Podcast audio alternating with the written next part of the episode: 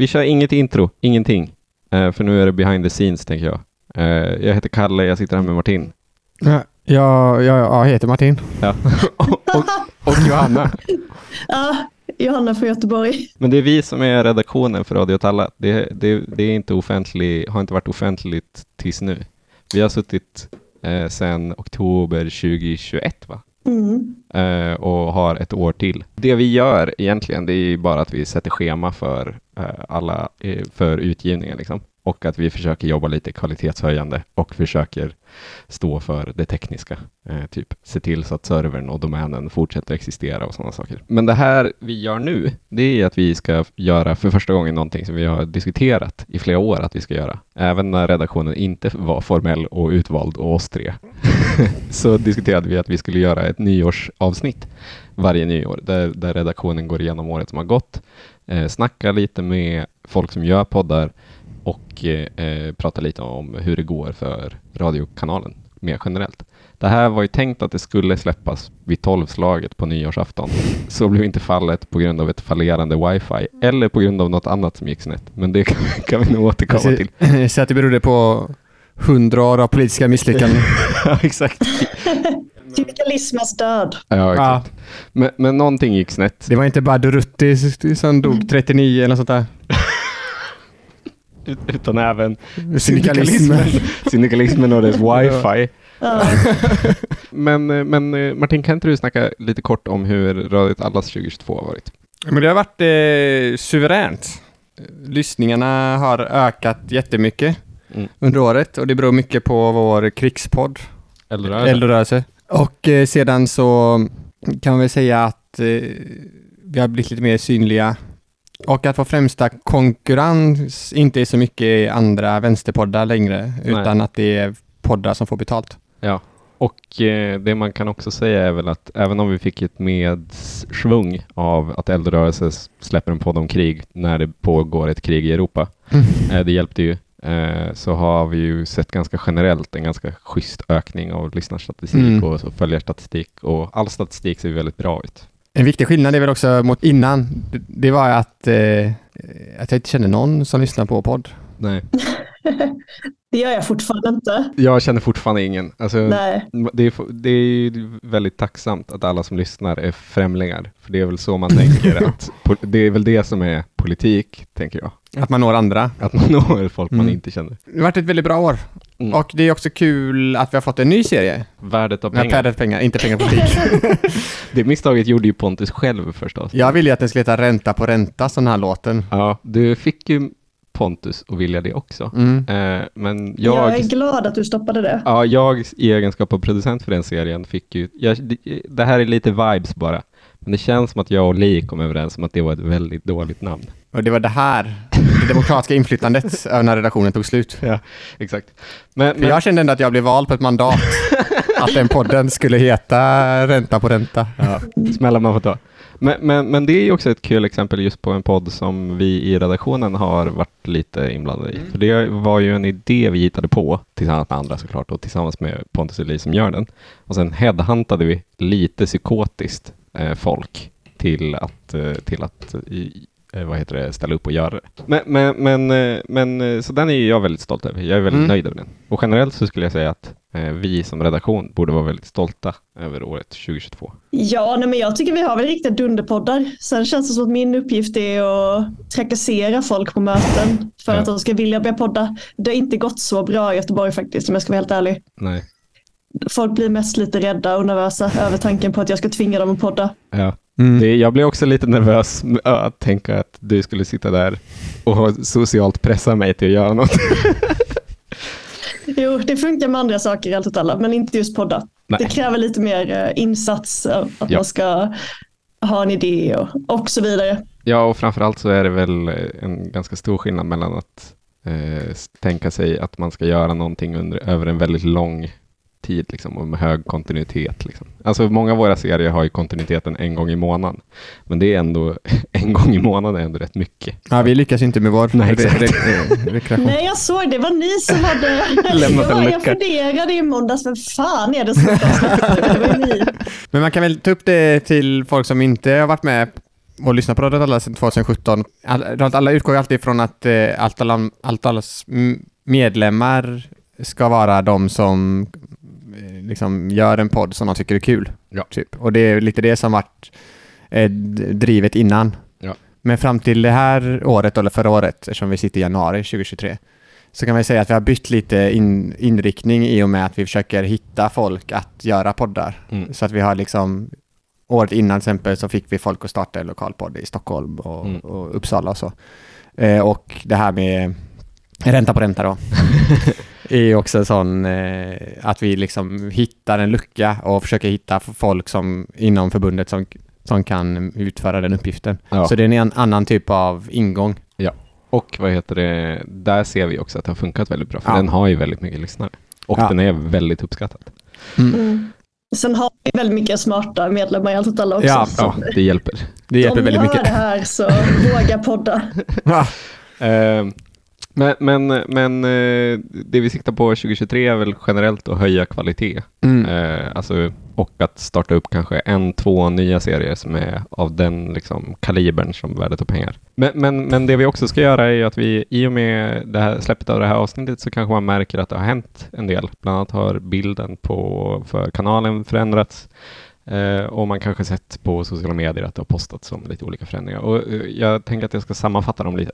Det första är att vi har en ny bild, vi har en ny logga. Den här gamla 2017 som jag slängde ihop på 30 minuter för att någon sa till mig, vi måste ha en logga nu, nu, nu, nu, vi ska släppa. Den har äntligen försvunnit och ersatts av något som jag tycker är lite mer representabelt och lite mer, står, är lite mer oss känner jag. Eh, inte, inte det här eh, lite halvdana, utan det är en seriös logga som signalerar eh, kanal. Ja, det andas både kanal och folkhemmet.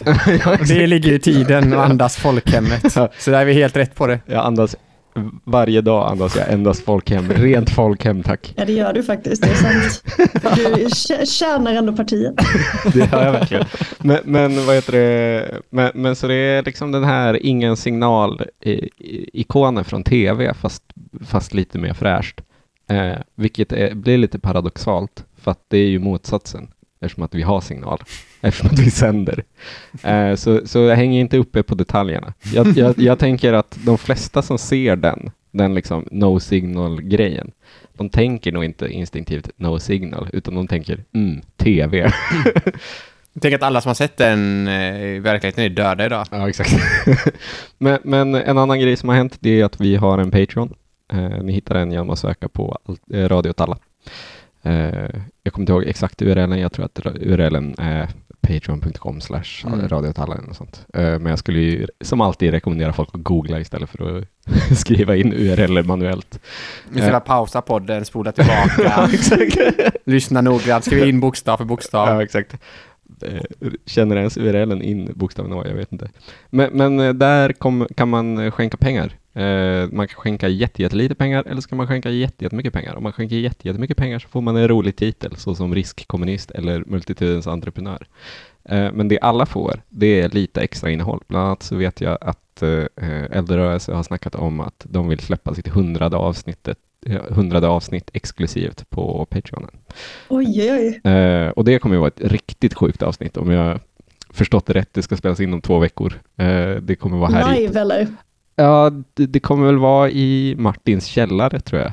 Mhm. Är inte ni inbjudna? Jo, Jo. Jo. Ja, och det kommer vara stökigt tror jag. Och sen har de också lovat att de en gång i månaden ska göra frågeavsnitt. Vi har inte riktigt, eh, eftersom att allting vi gör är lite experimentverkstad hela tiden och alltid ad hoc, eh, vilket jag tycker är ganska kul, så har vi, är det det vi har att erbjuda som eh, Patreon-förmåner. Men det kommer ju bli mer och det kommer Ja. säkert bli mindre. Det kommer säkert vara så att saker försvinner och kommer tillbaka och så vidare. Men Vi- eh, vi kommer nog vara skitdåliga för att reklam för den här Patreon-kanalen också, Ja, jag. jag har ju funderat kring hur jag ska tvinga folk. och jag har kommit fram till att det inte går.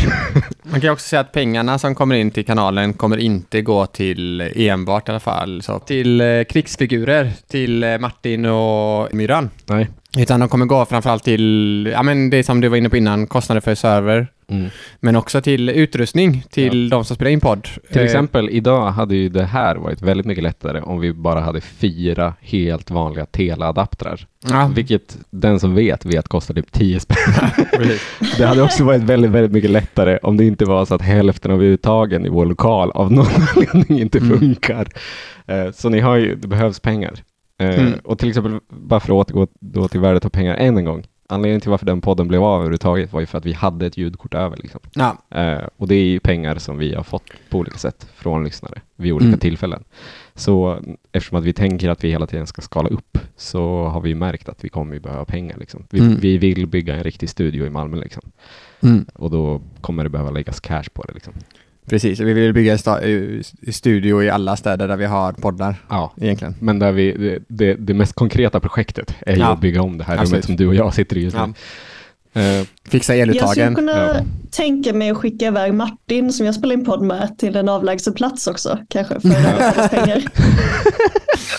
vad skulle syftet med det vara? Ja, jag tänker skicka iväg honom på studieresa. Han kan Ja, ju ja, ja. till Oslo Mm. till exempel. Ja, han hade inte tackat nej. åkt till. Också så Nej. här väldigt klassiskt att en podd om Göteborgs lokalpolitik skickar iväg någon från podden på en diffus studiebjudresa någonstans i Europa Ja, för pengar som ska gå till ljudkort.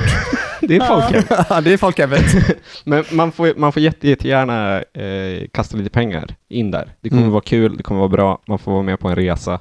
Vi vet inte exakt vart den slutar, men det kommer vara kul. Sen eh, har vi lite framtida planer. Vi har ju planer på eh, att byta vår hemsida bland annat. Radio.altetalla.se ska uppdateras. Vi har en lösning på plats, men vi, har inte, vi kan inte riktigt migrera än, vågar vi. Eh, vi. Vi hade nog kunnat, men det hade eventuellt fuckat ihop alltihopa. och det hade ju varit väldigt, väldigt dåligt. Men eh, via den så kommer man kunna kommentera och generellt så försöker vi uppmuntra lite mer till interaktion 2023, Mm. fast utan att liksom eh, omkullkasta hela projektet, utan istället tänka liksom, lite långsiktigt. Mm. Men nu kommer vi till det vi ska göra här idag egentligen. Och det är att vi då som sagt har ringt upp folk från eh, alla våra poddar i stort sett. Jag blev dunderjävla sjuk under julen när det här skulle göras, de här intervjuerna skulle göras. Så vissa, eh, vissa poddar i Radio Alla-koncernen har fått utgå och jag ber så hemskt mycket om ursäkt till dem jag skulle ringt. men, men, eh, jag, Det blir bara mer och mer Göteborg här. Nu är vi en koncern. Ja. men, men, men, Vad är det som händer? Ja, men, men istället har jag ringt upp lite annat folk som är i vår närhet. Men vi börjar med en intervju från, av eh, Li från Värdet av pengar eh, som ska prata om hur, vad hon tänker kring 2022. Alltså jag tänker att det har ju varit ett toppenår. Ett toppenår ekonomiskt eh, för, eh, ja, men för livsmedelskoncerner och stålverk och vissa gruvor och banker och så. Framförallt första kvartalet i år var ju superbra när det kom till deras omsättning. Och där kunde man ju också se i efterhand att försäljningspriserna har skjutit ifrån det som kallas för insatsvärdepriserna. Alltså det är någonting som har hänt här i prissättningen av vissa varor där eh, det det kostar att tillverka dem inte riktigt är det eh, priset motsvarar sen i butik. Och eh, att priserna har gått upp är ju ett annat ord för inflation. Och den är ju inte lika toppen. Jag tänker att kriget i Ukraina har bidragit, absolut. Och bidragit till elpriserna som ju har drivit inflationen ganska mycket. Men grunden lades ju tidigare under pandemin. Dels att konsumtionsmönstren lades om under pandemin så att folk började handla eh, andra typer av varor och framförallt mer varor och färre tjänster och då skapades det en utbudschock, det vill säga det fanns inte ett tillräckligt stort utbud i förhållande till det folk ville konsumera som också hade att göra med att man inte kunde producera så mycket för att det blev problem med produktionen på grund av pandemin. Sen kom elpriserna på det också. Och sen finns det ju de som spekulerar i också vad andra typer av... Alltså vi har ju samtidigt haft en pågående inflation utanför, utanför det som mäts av inflationsmåtten på till exempel bostäder och finansiella tillgångar och sådär.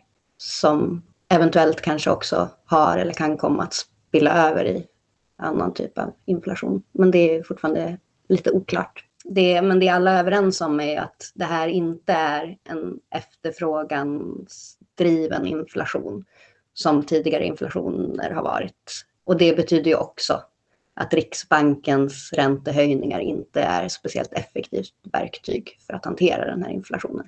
Ett effektivt verktyg utöver att förhindra pandemi och krig eller utöver, utöver ett kommunistiskt samhällssystem. Eh, men liksom after the fact effektivt verktyg kanske hade varit dels att nationalisera eller socialisera vissa viktiga industrier, till exempel elproduktionen, så att man skulle kunna reglera prissättningen där lite bättre. Och dels um, i ljuset av då att många företag har gått med ganska mycket vinst, inte bara nu utan också historiskt, se till att omfördela lite av det. Det vill säga att det inte är arbetarna då som ska betala smällen genom reallönesänkningar utan att kanske företagen ska avstå lite av sin vinst för att hålla priserna nere. Det är nog ganska realistiskt ändå att tänka sig att inflationen kommer ge vika. Um, om inte det närmsta året så de närmsta åren i alla fall. Det, om man tittar på USA så ser det lite hoppfullt ut. Om man tittar på Riksbankens räntebana ser det lite mindre hoppfullt ut. Men man kan tänka sig att den kommer ge vika förmodligen inom ett eller två år och att det kanske inte är inflationen som på sikt är det stora problemet utan alltså det som inte kommer eh, ge med sig är ju räntorna. De kommer ju ligga, om inte så här högt så kommer de ju ligga kvar på 2-3 procent så att de, den här nollränteperioden som många av oss har kanske vant sig vid eller vuxit upp inom, den är ju över. Och det kommer ju få konsekvenser för framförallt bostadsmarknaden. Till exempel att det kommer bli dyrare att ta lån och det kommer bli dyrare också att vara hyresvärd eller åtminstone lätt att hänvisa till det som hyresvärd. Så det betyder att både bostadsrättspriserna och hyresnivåerna kommer att gå upp. Och det får ju såklart stora konsekvenser för de fattiga framför allt. Ehm, man kommer kanske inte kunna göra bostadskarriär på samma sätt som man har gjort tidigare. Li, Li snackar ju om eh, vad heter det, ökade kostnader på boende. Eh, nu i dagarna så kom det ju ett besked på att de små hyresvärdarna i Malmö till exempel kommer höja med 5 procent tror jag. Det är färdigförhandlat. Eh, jag vet inte från när det kommer gälla, men, men budet är ju fortfarande generellt typ 10 procent. Hyrorna kommer ju gå upp och om det är 5 eller om det är 10 procent eller 8 procent, det vet vi inte Nej. exakt liksom. Eh, även om några hyre, mindre hyresvärdar gått, över, gått med på det här 5 procentiga ja. ökningen. Men de större hyresvärdarna är ofta de som sätter standarden på något sätt. Ja, de har ju mer eh, förhandlingskraft. Mm. Men det, det intressanta är väl inte så mycket att priserna går upp, för det gör de ju generellt. Det intressanta är väl att den här krisen, som någon form av priskris liksom, mm skapar ett bra schackbräde för oss att agera i. Det vill säga att typ om man ser tidigare politisk mobilisering under Reinfeldt-åren så var det också plånboksfrågorna, för då var det liksom via skattesedeln, du vet, ja. Riktiga arbetare går till jobbet och betalar skatt och därför ska få mindre skatt. Ja. Någonting sånt. Men här, här har man ju en möjlighet för liksom vänsteroppositionella eller så, vi, vi som vill förändra samhället i grunden på något sätt, att peka på de materiella kostnaderna som det innebär att leva i kapitalismen. Ja. Och jag tror att det, här, det finns en jättemöjlighet att driva de frågorna för redan nu kan vi säga att det börjar en diskussion och liksom ett ifrågasättande av elprisstödet, att mm. regeringen sätter det bakom typ hårdaste sekretessen för att inte visa att de ger alla pengar till miljardärer och sådär. Det ja. finns väldigt mycket potential för politiska rörelser att, att liksom driva de här frågorna och mm. peka på liksom orättvisan i fördelningen av eh, krisens konsekvenser. Ja, jag tycker också På ett väldigt så handfast sätt. Ja, att det inte är så här eh, de kommer skära ner genus A i Lund, det är hemskt.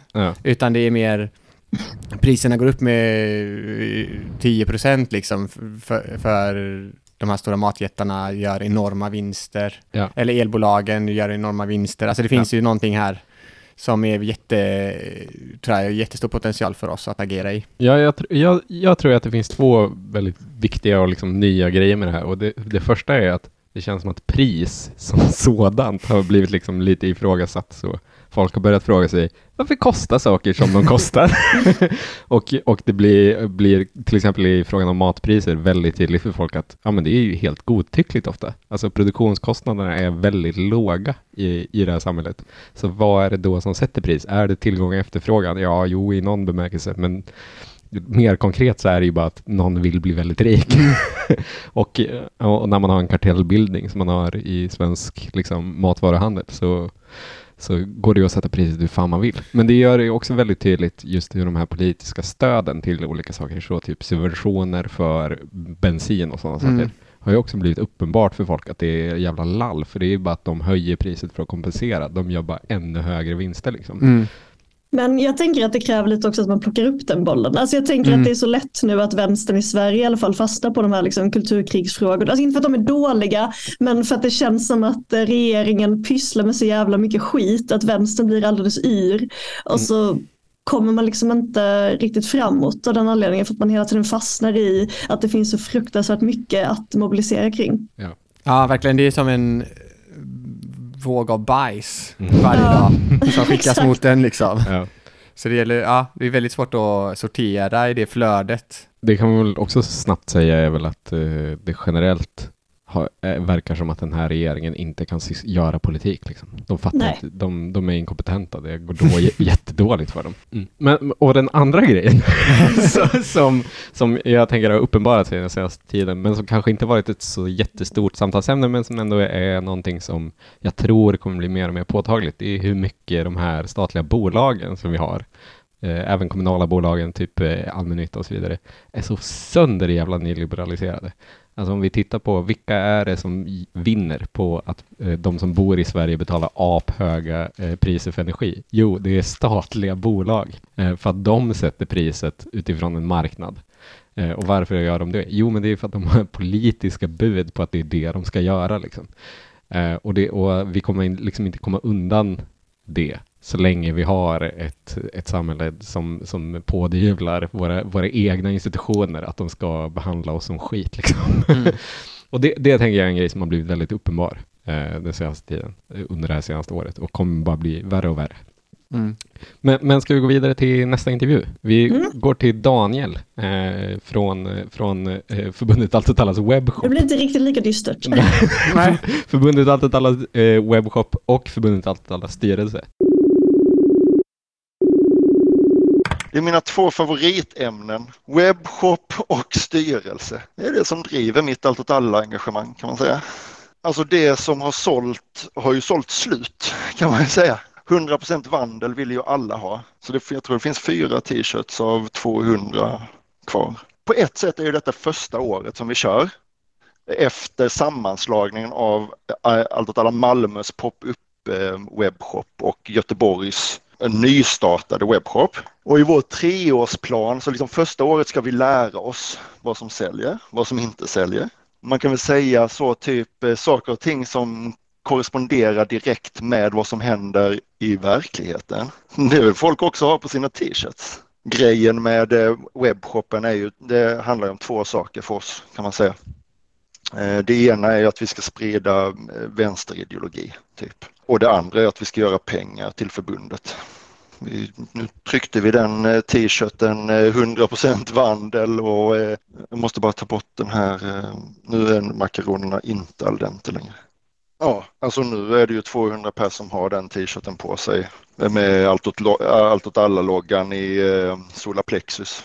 Det, det är väl gött. De kom, det är 200 pers som kommer att ha, ha den t-shirten och som kommer att kunna ha diskussioner utifrån den och fan vad nice med den. Ja, sådär, jag vet inte. Så ungefär. Det är ju inte, det är inte jättekomplicerat. Det är ju inte som svärmartiklarna liksom eller, eller som eh, Radio åt alla så här. Utan det är mycket, mycket enklare. Men det är någonting som eh, folk kan delta i. Och det tänker jag att eh, eh, det, har, det har vi nog ändå lyckats med en del i år.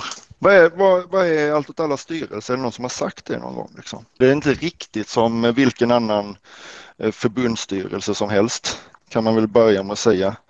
Styrelsen har tre styckna, skulle jag säga, tre styckna uppdrag. En, eh, ett uppdrag är att samordna, fungera samordnande i förbundet. Ett annat är att starta upp eh, nya lokalgrupper och ett tredje är att skapa en förbundsgemensam ekonomi. Det är de tre grejerna som vi ska göra. Vi har ju funnits i två år. Än så länge har vi startat noll nya lokalgrupper. Men vi har, men vi har snackat med folk i Norrköping, vi har snackat med folk i Örebro. Så eh, 2023 kanske är året då vi får lite nya lokalgrupper på de här ställena. Ja, vad fan ska jag säga om styrelsen? Alltså, det, det, här, det är också rätt så mycket så att, eh, att styrelsen träffas eh, två gånger i månaden och pratar om hur kan vi på bästa sätt stötta lokalgrupper och eh, i att göra politik, göra bra politik. Typ. Så, så, och sen så försöker vi eh, göra det ungefär. Nu, eh, nu har vi snackat en del om eh, en, en strategikonferens som vi ska hoppas kunna göra nästa år. Vi har ju haft eh, små, små interna strategikonferenser nu de senaste två åren. Och nu nästa år så hoppas vi kunna göra en stor konferens där vi snackar strategi. Inte bara internt utan kanske i en lite bredare vänster. Det är, det är halsdukar på väg. Riktigt nice halsdukar. Jag, vet inte var de är, men de, de, är på väg i alla fall. Och så fort de kommer till Malmö så kommer de komma upp i eh, webbshoppen och då kommer man kunna köpa dem. Köp dem. Allt åt alla webbshop på Google. Nu eh, ska jag bara logga in här på min dator. Ja, det första träffen som kommer är alltså webbshop.alltåtalla.se. Ja, fan vad ja, den är rätt snygg nu alltså. Den är bra. Nu har du content. Ta, gör något kul av det. Uh, ungar, nu är det mat. Tjing tjong. Ja, ha det gött. Det är verkligen en sorg för alla radiotalas lyssnare att det här är första gången de får höra av Daniel. Ja. Ja. för i vårt liv så är han ju en ganska stor gestalt. men för den gemene lyssnaren så är han nog... Han får bjudas in ofta till olika poddar ja, exakt. för att sprida stämning. Ja, men han, han gör sig väldigt bra i det här formatet att man ringer upp honom medan han lagar makaroner. Tills det är hundra barn. Ja. Uh, men, men, men uh, Daniel gjorde ju reklam för en halsduk. Den halsduken finns nu. jag ska köpa en nu på vägen hem. Beställde du den Johanna? Eller snålade du ut? Jag var ju för snål på att betala frakt när jag ändå ska till Malmö om två veckor. Men jag får väl bita i det sura äpplet och ge pengar till postkapitalet. den, är, den är väldigt bra. Alltså, det är den snyggaste halsduken jag har sett någon eh, vänstergrupp göra någonsin tror jag. Och då har man, man har sett ett gäng liksom. Den kostar 250 pix. Eh, webbshop.alla.se. Den är jättebra. Och den kan inte förväxlas med ett fotbollslag, eller hur? Nej. Eh. En genomtänkt strategi för att det inte ska vara typ en blåvit halsduk eller en rödvit eller någonting. Nej, den är turkos. Det finns, ja. finns det något fotbollslag i världen som kör turkost? Men eh, jag tänkte på några andra saker mer än att det är kul att folk köper grejer i eh, affären då. Alltså det går ja. verkligen jättebra på ja. webbshoppen för övrigt. Det, det första är att det är bara en rolig eh, anekdot som man kanske klipper bort, det får se. Men den här 100% vandel, mm. det var ju, eh, det visste inte jag när jag sa det till, till webbshopsgruppen, men typ, ni borde göra en t-shirt på det här. Mm. Och då sen sa min sambo, men det är för att du har sett en släkting i ditt Instagramflöde. Be det göra det. Vi hade glömt bort det. Så det, jag menar, det måste vara ett tecken på att allmänintellektet är, är liksom ett korrekt mm. begrepp för ja. hur liksom produktion går till. Ja, det är idag. också väldigt mycket att det allmänna intellektet liksom passerar rakt igenom dig friktionsfritt. också att du glömmer bort dig själv. ja, exakt. Det var ett jag, vet med... inte, jag vet inte vems tanke som är vilken. Nej, precis. Men att man också helt uh, bara glömde bort det direkt. Ja. jag, jag har lämnat över mig det, jag skrev det. Den, den, här idén, jag har nu lämnat ifrån mig den. Jag har ingen ägande Nej, precis. Jag vet inte heller vart jag fick den ifrån. Så det var ena, men andra är väl att det är jättestor utmaning som webbshoppen håller på med i förlängningen eftersom man har mer och mer, desto äldre man blir, att förstå hur viktig typ identitet och kultur är för vänsterrörelser och politiska rörelser. Ja. Och jag tänker just att halsdukar, t-shirtar, eh, böcker, vad de nu säljer mer, tygväskor ja. och så vidare, är en viktig så här, identitetsskapande markör på något sätt. Ja. Och, men det jag tänker tänk att det är då jag vet inte exakt vad jag vill ha sagt här, men att det ringar in liksom problematiken idag med att skapa en kollektiv rörelse för att det är så svårt att skapa den här kollektiva identiteten. Men mm. då kan ju eh, sådana vänster webbshop, vänster kom grejer på det sättet vara en liten, liten del av det. Det är, för det första är det kul att man, att man först på ålderns höst upptäckte, eftersom att det... Man hatade innan. Ja, man hatade det innan, men, man, men det var ju för att identiteten var så självklar. det var ju att man, att man förkroppsligade hela identiteten i sig själv liksom. Har ni tänkt på att ni pratar väldigt mycket i termer som utmaningar och resor? det, det är det entreprenöriella. Ja, det kom en bok nyligen som handlar just om det här med att avslöja liksom hur eh, eh substanslös businesslingo har gjort eh, har slagit i samhället. Ja. Jag tänker att nu är det bara tre intervjuer tills ni börjar prata om innovation också så är vi hamn. Men vi ska veta det, Johanna, att redan en vis man eh, under kodnamnet subkommandanten Marcos pratar mycket mm. om stigar och vägar 94. Han var ju emot nyliberalismen. Mm. Faktiskt. Mm. Han var det. Då kan, det inte, då kan det inte vara helt fel. Nej. Det kan inte vara helt fel, nej. Men, men eh, ska vi gå vidare till nästa intervju? Det här är med vår vän Max V. Karlsson från tidningen ETC. 2022 har varit ett väldigt roligt år. Ehm, det har varit eh, roliga grejer att skriva om, dumma grejer att skriva om. Ehm, väldigt mycket politik såklart eftersom det är valår. Men det kanske roligaste för mig har varit ehm, alla de tips som jag har fått från folk som har hört av sig och som eh, resulterat i eh, granskningar som har de har varit ansvarsutkrävande, ehm, varit väldigt ehm, roliga att göra. Ehm, och sen har det varit ett pangår för oss som tidning. Eh, det har ju varit eh, nästan omatchat i, i responsen. Så, men det har varit ett jätteroligt år för mig personligen.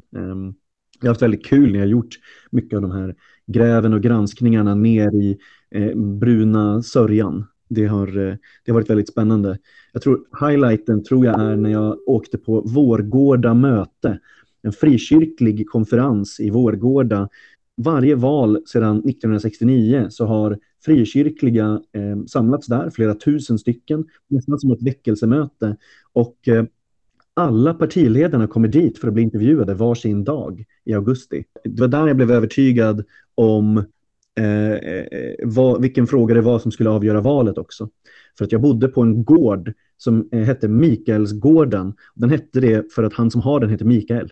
Eh, när jag skulle äta hotellfrukosten, då var det bara jag och han eh, som, som satt där i matsalen. Eh, I hela den här liksom, lite större matsalen, eh, jag och Mikael. Och eh, så hade han på tvn och så var det TV4 med highlights från en debatt som hade varit kvällen innan. Ehm, och så sa han, förra året så kostade min elräkning för hela gården 8 000 kronor för augusti. I år kostar den 48 000 kronor. Um, för att det är liksom en, en eh, gammal otätad eh, gård som han har gjort om till typ bed and breakfast. Liksom. Um, och, då, och han sa att han i övrigt inte har någon aning om politik. Men sa, och han sa också att han kallade alla politiker lögnare, så han var väldigt baserad också. Men, eh, eh men han, han sa att eh, i år så avgörs det helt och hållet, vem han röstar på avgörs, eh, vem som lovar att hantera elpriserna bäst. Så då fattade jag att det var frågan som, som eh, helt kommer att avgöra valet. Jag hade hela tiden tänkt att det var en liten doldis även då. Alltså det är ju uppenbart att, de, att regeringen är, känner sig sjukt pressade av sin egna bas, sina egna väljare. Ehm, de har inga svar att ge och de är otydliga och fumlar med orden. Precis nu innan du ringde så satt jag och tittade på en intervju Eh, som Jimmy Åkesson gör i eh, sina egna partikanaler, alltså på Riks, eh, för att försöka liksom förklara sig och eh, för att skylla på regeringen och, och, och sådär. Eh, och, och, det var bland det fumligaste, konstigaste jag sett Jimmy Åkesson. Eh, liksom, och, och, då är det ändå deras egna intervju. Det är ingen som har pressat honom att göra det här. Det är ingen som liksom, det är de själva som har förberett frågorna. Och ändå så pratar han som en så här, nervös typ incel krypto nasse-kille som så här, fumlar på orden och är så här, ja, man kanske på lång sikt på, eh, skulle vilja göra det här, men eh, och liksom, eh, det blir jätte, en jättekonstig vibe i hela, i hela klippet och det är liksom en 25 minuter lång intervju. Alltså, han säger sådana konstiga grejer som till exempel, då, så här, alltså en, eh, han, det är massa snömos, men han säger till exempel Sen som sagt kan man inte utesluta att man ska göra ytterligare saker framöver på kort sikt. Det här är en situation som förhoppningsvis som är övergående. Det där, det där är från min transkribering nu. Liksom. Eh, så att jag, jag, det är uppenbart att regeringen känner sig pressade. Jag tror att eh, Mikael fortfarande tycker att politiker är lögnare. Det finns ett stort sug efter tydliga eh, vänsterröster som inte förhandlar ner sin position på förhand. Alltså vänsterröster som liksom inte är rädda för att typ vara den enda som har en vänsteråsikt i ett högerrum. Um, och eh, eh, som också säger väldigt tydligt så här, det här vill jag ha. Om jag inte kan få det, då behöver det här och det här förändras så att jag får det. Eh, så eh, det jag märker, det är att flera av högerns mest skränigaste dårar, eh, de är ju liksom avdankade. Eh, de vill inte interagera med sin publik. De, eh, många är liksom antingen sönderknarkade eller liksom babbliga och out of touch. Eh, de är inte vad de har varit. Men en intressant grej där, det är då alltså att högerprofilerna i Sverige eh, håller på att bli gamla och okola. Och det, det, finns egentligen inte en ny generation som har tagit upp det. Medan vänsterprofilerna, de, där är liksom, eh, eh, finns det yngre, det finns taggade, det finns bättre kommunikation mellan de som är aktiva. För det som har hänt är att de unga killarna och de unga kidsen som förut tog del av svenskt högercontent, de tar idag del av internationellt högercontent, men kanske då svenskt typ vänstercontent. Jag var i en högstadieklass eh, och föreläste och frågade alla där om de visste vem Hanif Bali var. Och då var det inte en enda person i, i den här åttonde klassen som visste vem Hanif Bali var. Men alla visste vem Andrew Tate och Ben Shapiro var. Det är en skillnad. Jag märker att det finns ett sug för vänsterröster. Eh, det finns bra, starka svenska vänsterröster just nu, eh, medan högern måste importera typ eh, cringe shit USA-content för att eh, fortsätta vara relevanta. Typ. Väldigt skönt att den här högstadieklassen inte kände till Hanif Bali av flera skäl. Läxhjälp. Ja. Men Adam Bastani från Norra Media hade en bra utläggning om unga i England och deras inställning till socialism. Ja. För det kommer flera så här think tanks som liksom har gjort undersökningar om ungas inställningar till vänsteråsikter och hur de står. Och det är väldigt tydligt att en majoritet av alla unga vill typ nationalisera mycket av den liksom kärnan av eh, infrastrukturen och ja. sjukvården och så. Men också att de ser sig själva antingen som vänster eller jättevänster liksom. Och ja. jag tror det var 60-70% av de unga. Ja. Och de unga då, det är de som är mellan, vad var det, 18-25. Mm. Och, det, där, eh, och om vi tittar ännu högre upp, det här, nu hoppar jag in i din take, förlåt. Men om vi tittar ännu högre upp så är det ju väldigt tydligt att tidigare i världshistorien i många länder så har det skett ett skifte när folk är 25 till 30 ungefär, mm. 25 till 35 ungefär. Så det är där man, de få som byter åsikter här i livet, det är inte många som gör det, men de som gör det och går från vänster till höger, de gör det vid 25. Det är då man går från uh, hjärna till hjärta, eller vad är det? Ja, exakt. Nej, tvärtom är det. Det är där man lämnar hjärtat efter sig och byter ah, om till hjärna. Just det, precis. Ja. Ah. Om det är någon gång så är det där det händer. Men sen krisen 2008 eh, så, så händer inte det längre. Framförallt inte i vissa länder, USA och Storbritannien. Mm. Eh, att, att, så, så det är att man skapar liksom en kohort som bara aldrig blir höger. Mm. Men hans, hans liksom idé då, varför det var så här, om det var hans idé vet jag inte. Men han, han presenterade det på ett snyggt sätt eh, i mitt flöde, så det, det ja. var hans idé. Det, han har antagligen tagit det från allmänna intellektet. Ja. Men eh, då var ju hans take att det är för att liksom det, det växer upp en generation som kapitalismen har övergivit. Mm. Alltså att det finns eh, ingen möjlighet till bostadskarriär, särskilt inte i England. Och att det finns inte möjlighet till att liksom få bra jobb med, i högre inkomster. Man är utestängd på ett helt annat sätt från ja. liksom, självklara delar av samhället. Och de här tidigare lösningarna som, på det problemet som var utmaningar och resor mm. är stängda. Ja. Så att då finns det bara det här kvar att man måste ställa de här kraven på på samhället liksom att släppa in den igen och då blir ja. det ju på något sätt bara automatik vänsterpolitik. För de har ju också provat det här med rasism, med Brexit ja. och så. Så att då är det det kvar. Och jag tänker att en, en liknande utveckling i Sverige efter den här krisen är inte helt eh, omöjlig att tänka sig. Om man tänker att typ restaurangbranschen kommer bli hårt drabbad och många unga jobbar. Mm. Eh, kommer bli ännu tuffare att få lån till eh, bostäder för att man ja, helt enkelt, för att räntan höjs och kraven på insatser ökar liksom och de blir ja. högre och så. Så det är färre som kommer ha de pengarna, eller ha föräldrar som har de pengarna.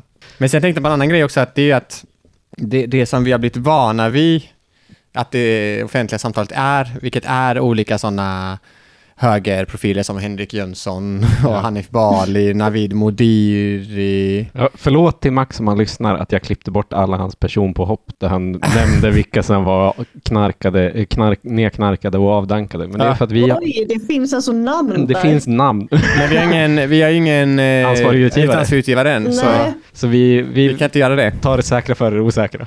Men Nordfront gjorde ju det att de valde in en kvinna då som ansvarig utgivare, så syndabock. Så det kan ju vara... Det kan ju vara vår väg ut.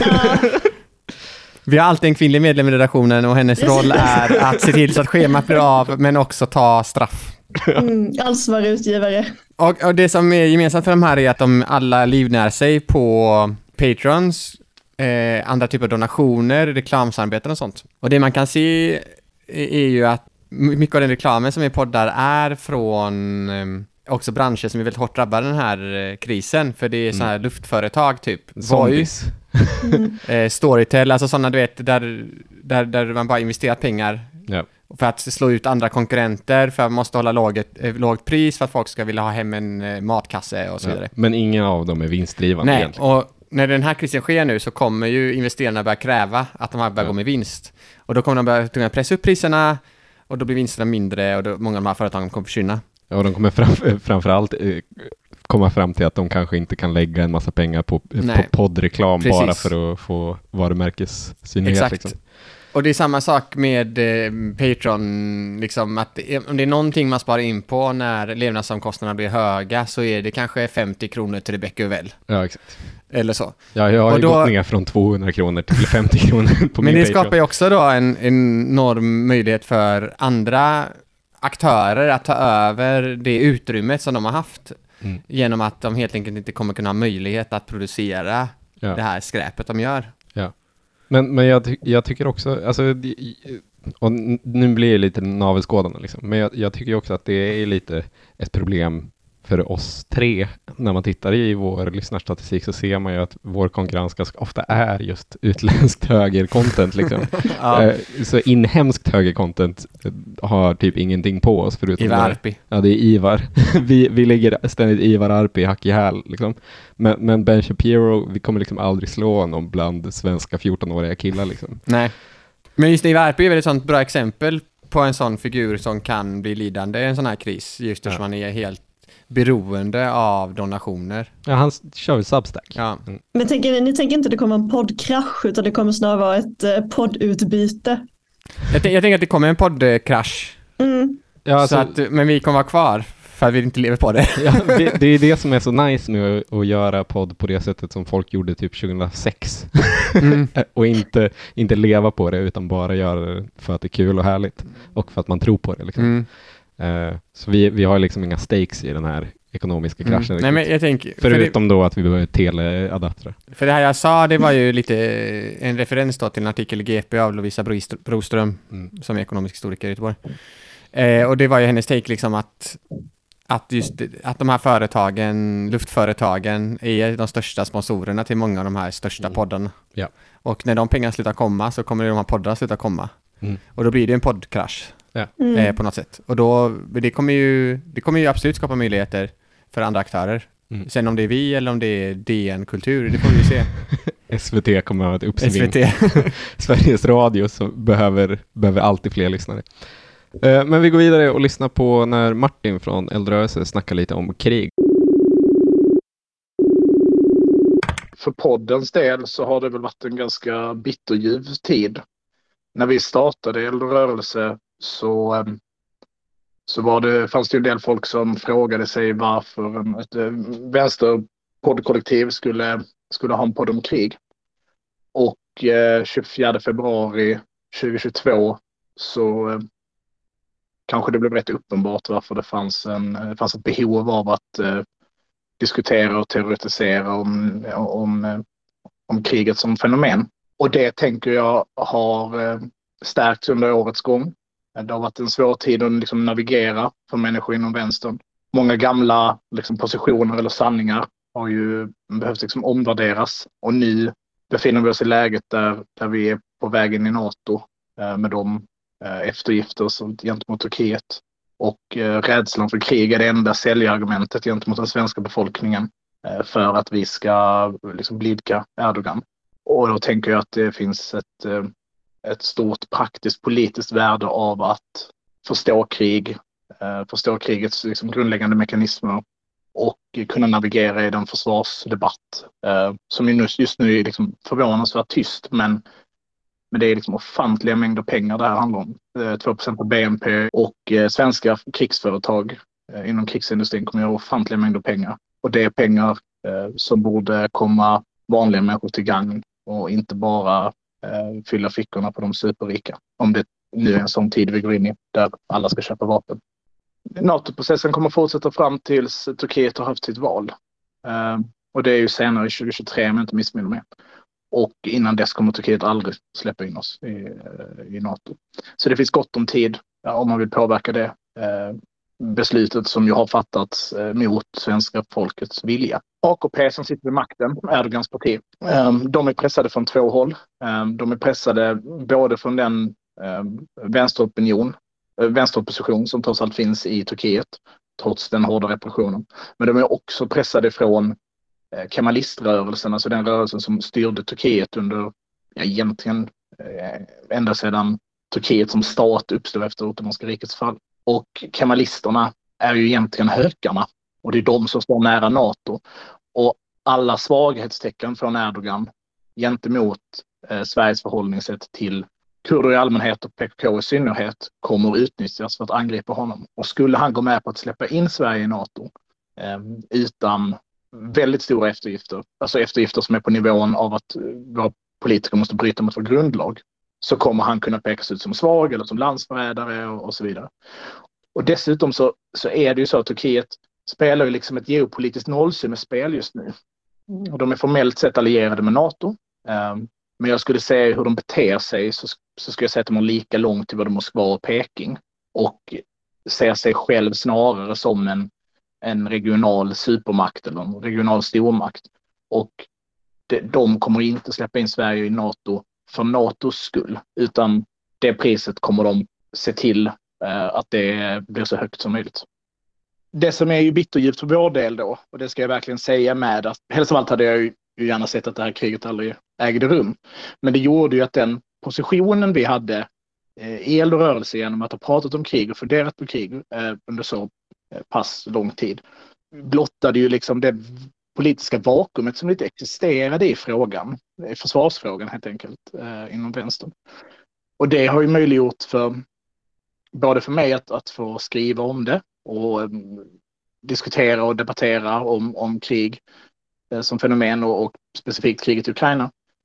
Eh, och det har också gjort att en del medier har varit intresserade av att publicera texter som, som eh, ofta är signerade av mig men oftast är samskrivna med, mellan mig och Myran. Och då såklart eh, eh, att vi har fått många nya lyssnare till oss, vilket också har varit jätteroligt och, och många fina följare som, som eh, gärna diskuterar och eh, hjälper oss att förstå mer saker än vad vi förstod tidigare. Först tänker jag på att det hedrar eld och rörelse att de inte har gett sig in i Sabaton Gate. Ja. Det är jag har tänkt på idag. När olika historiker ska liksom skriva spaltmeter om huruvida Sabatons låttexter är historiskt korrekt eller inte.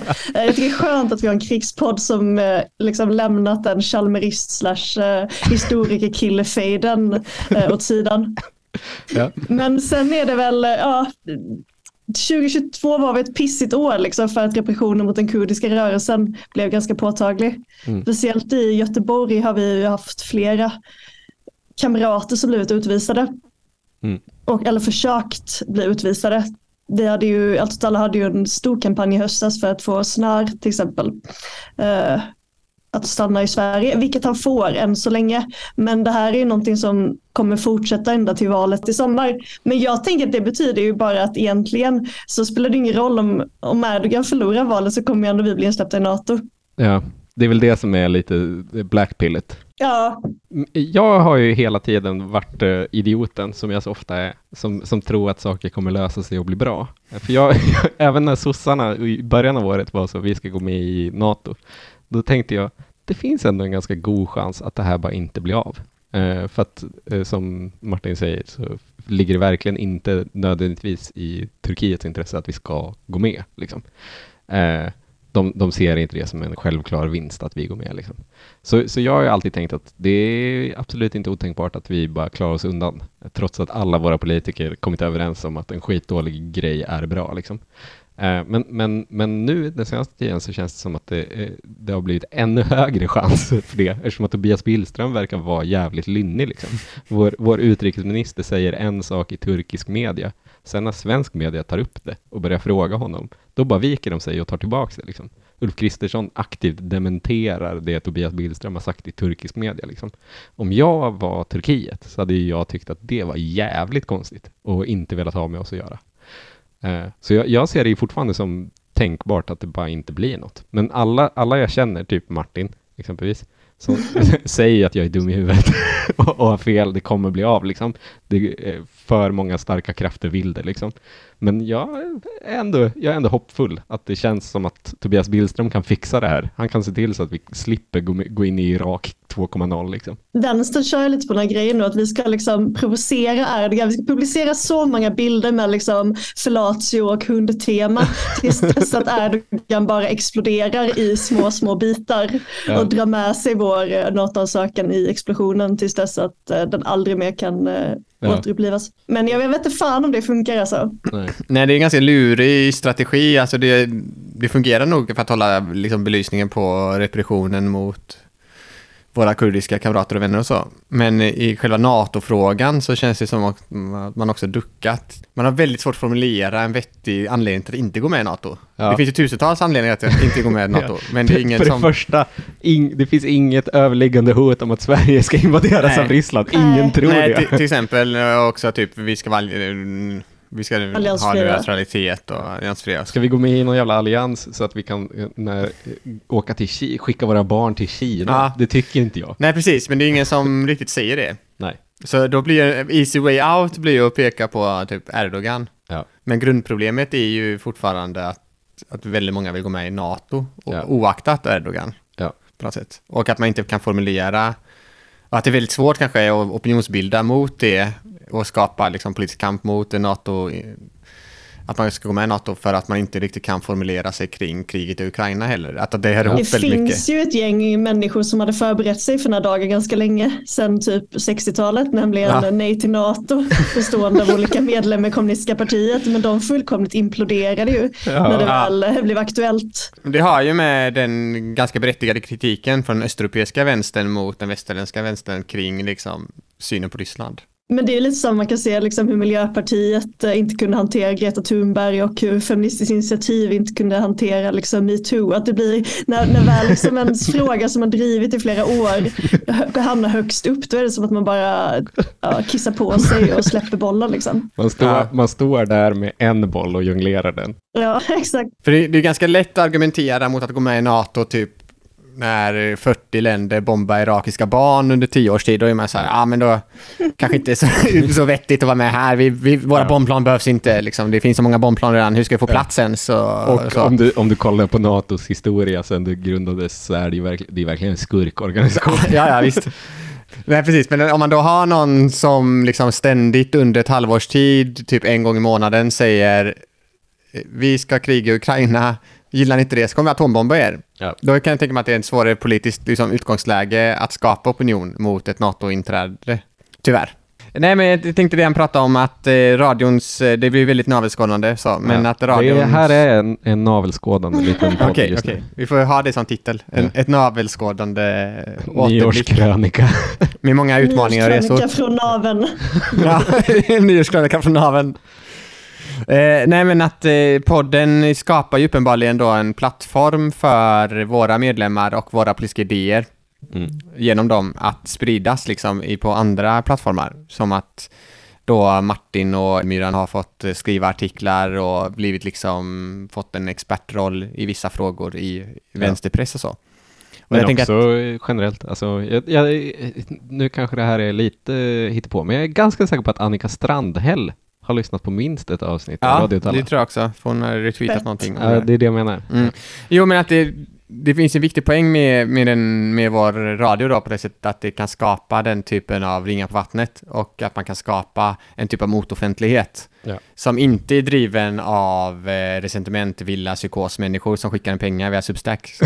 Så det, jag tänker att det finns en väldigt stor potential i det att fortsätta jobba med det. Ja. Och jag tror att många av våra poddar, särskilt de som håller på med lokalpolitik, har, kommer kunna ha den möjligheten också. Mm. För att det är sådana områden som så få bryr sig om, eller som, eller inte bryr sig om, väldigt många bryr sig om det, men väldigt få involverade i det. Ja. Typ knappt Sydsvenskan i Malmö skriver ju om Ja. Malmös kommunpolitik liksom. Så det finns en enorm utrymme Ja. att vara den experten och Mm. på det sättet också föra fram de analyserna och idéerna och tankarna vi har. Mm, Vi är ju, Välkommen till Malmö är ju ganska mycket experter i staden Malmö. Alltså det kontaktar ju, folk kontaktar ju oss som absolut inte borde kontakta oss, tänker man.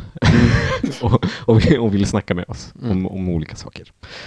Eh, Magnus Olsson bara, har några tips på magmedicin? alla utom Magnus Olsson skulle jag vilja påstå. Men, eh, men vi går vidare till nästa intervju och det är med Lovina som eh, är med i Gigwatch och som eh, vi gillar att ha med i våra grejer för att hon är härlig och som också eh, eh, jobbar med ljud så hon är behjälplig när det behövs Just hjälp. det. Alltså jag har faktiskt varit väldigt nedslagen hela året faktiskt. Att, ja, jag vet inte, men hela det här kriget i Ukraina känns ganska tufft och typ hela valupptakten var liksom tävling i vem som hatar invandrare mest. Och just det, jag tycker det är skitjobbigt att Elon Musk har tagit över Twitter. Alltså jag mår skitdåligt över det, för halva mitt liv är på Twitter och det har varit det i tio år och jag älskar Twitter. Jag har varit helt förstörd över att han ska liksom komma och köra det i botten och att man är på ett brinnande sjunkande skepp typ.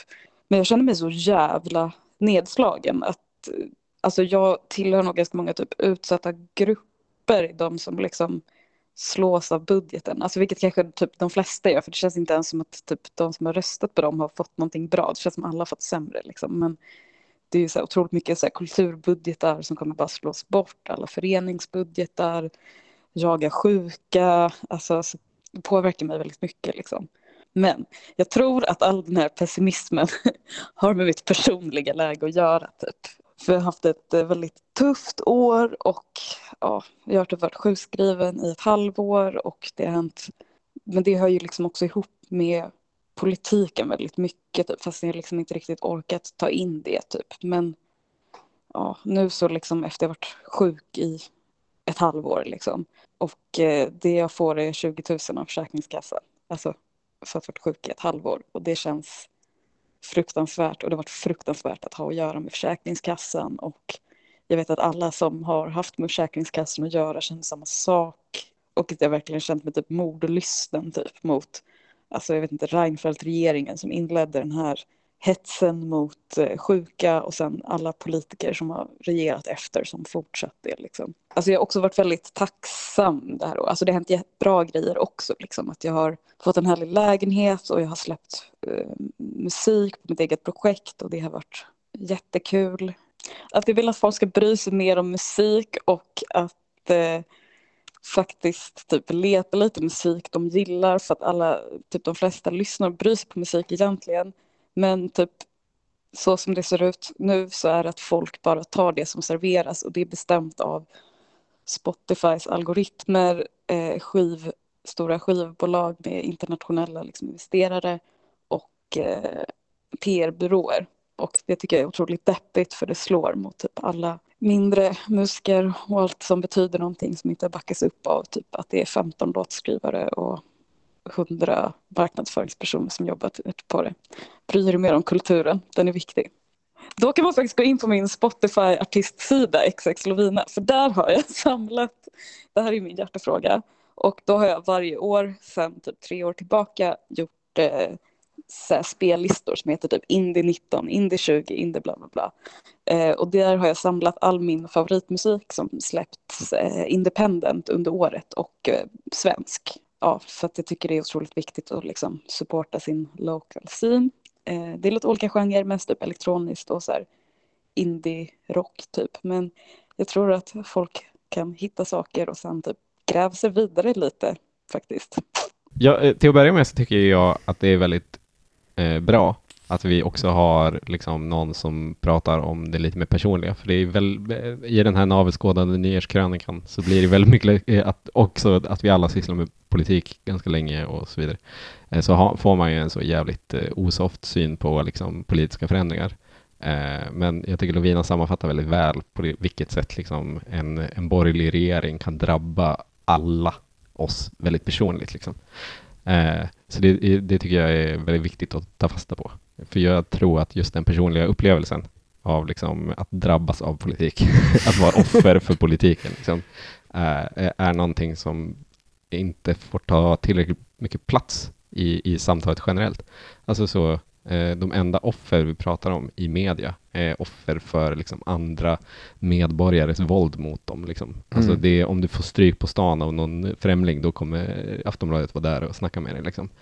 Eh, men, men de här offren, de systematiska offren, de offren i det lilla, liksom, kommer all, får aldrig komma till tals. Liksom. Och om de får komma till tals så är det ett enormt snyftreportage som på något sätt i sin form eh, implicit säger att det här är något extremt, när det verkligen inte är det, utan vi alla känner antingen så är vi själva drabbade på något eh, väldigt allvarligt sätt just nu, eller så känner vi någon i vår närhet som just nu går igenom något riktigt bull som den påtvingats av någon där uppe i, i Rosenbad, eller vad man ska säga. Liksom. Eh, så det, det, och det har jag tänkt är någonting vi behöver jobba med även i radion. Eh, jag vill ju att vi ska det här året lansera en så Sveriges Radio dokumentär liknande serie som gör mycket intervjuer och pratar med folk och gör berättelser. Liksom. Eh. Sen, sen, vill jag också slå ett slag för den här spellistan som Lovina gör reklam för. Den är verkligen toppenbra. Jag använder den ganska mycket, hennes indie-spellista. Eh, jag har haft ett jävla bra musikår alltså. Jag har hittat mycket weird shit. Jag är väldigt nöjd. Jag tror att vår podd, Martin, Rekreation, eh, eh lite tvingade mig att lyssna på väldigt mycket världsmusik. För jag, för jag, tycker, för jag tycker världsmusik känns väldigt oss. Ja. Så jag har hittat väldigt mycket Det är för oss som gillar resor och utmaningar. ja, exakt. Det är väldigt cool uh, namn också. World music. World music. Ja. För de som hänger på världsmathyllan på Ica och har på sig uh, kläder i naturmaterial. Ja, det är jag. Ja, ja, mm. marinull. Ja. det är ett naturmaterial. Det är ett naturmaterial. Men eh, vi går vidare till nästa intervju. Och det är med Karin från Välkommen till Malmö.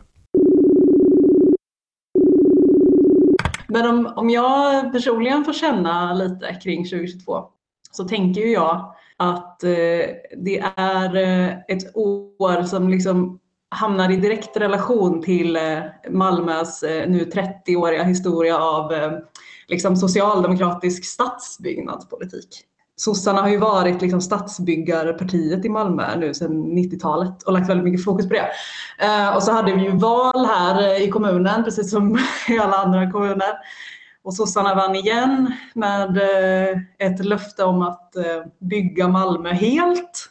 Så jag tänker liksom på att man nu kanske inne i lite fas två av det här eh, 30-åriga stadsbyggnadsprojektet där man eh, under liksom 90 och 00-talet för en politik där man på många sätt byggde liksom en ny stad för en ny befolkning. Men nu har man liksom en uttalad ambition om att vända sig mer inåt om man säger, eller så mot det riktiga Malmö och, och lyfter gärna fram så de stora utvecklingsprojekten som man har nu i de gamla miljonprogramsområdena och man förtätar på bostadsgårdar där och ja, men vi har hört så här, tekniska nämndens ordförande prata i media om hur det nu är resten av Malmös tur så efter några decennier av en väldigt ojämn liksom, geografisk fördelning av resurser man säger i, i, i den fysiska miljön.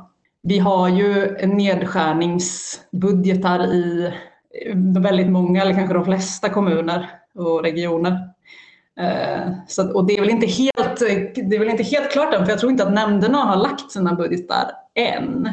Så det kan liksom, jag tänker att den politiska debatten på något sätt kommer fortsätta, men att det väl i vanlig ordning kanske inte kommer hända så där jättemycket. Eh, om det inte kommer någon, någon extern kraft liksom, och löser problemet.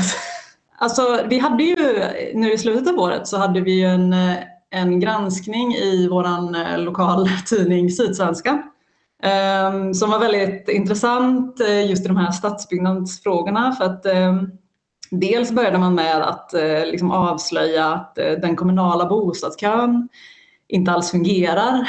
Eh, och det har ju varit verkligen så här sossarna i Malmös liksom bästa verktyg eh, eller så här, den ultimata utjämnaren som ska liksom garantera en jämlik tillgång till bostäder.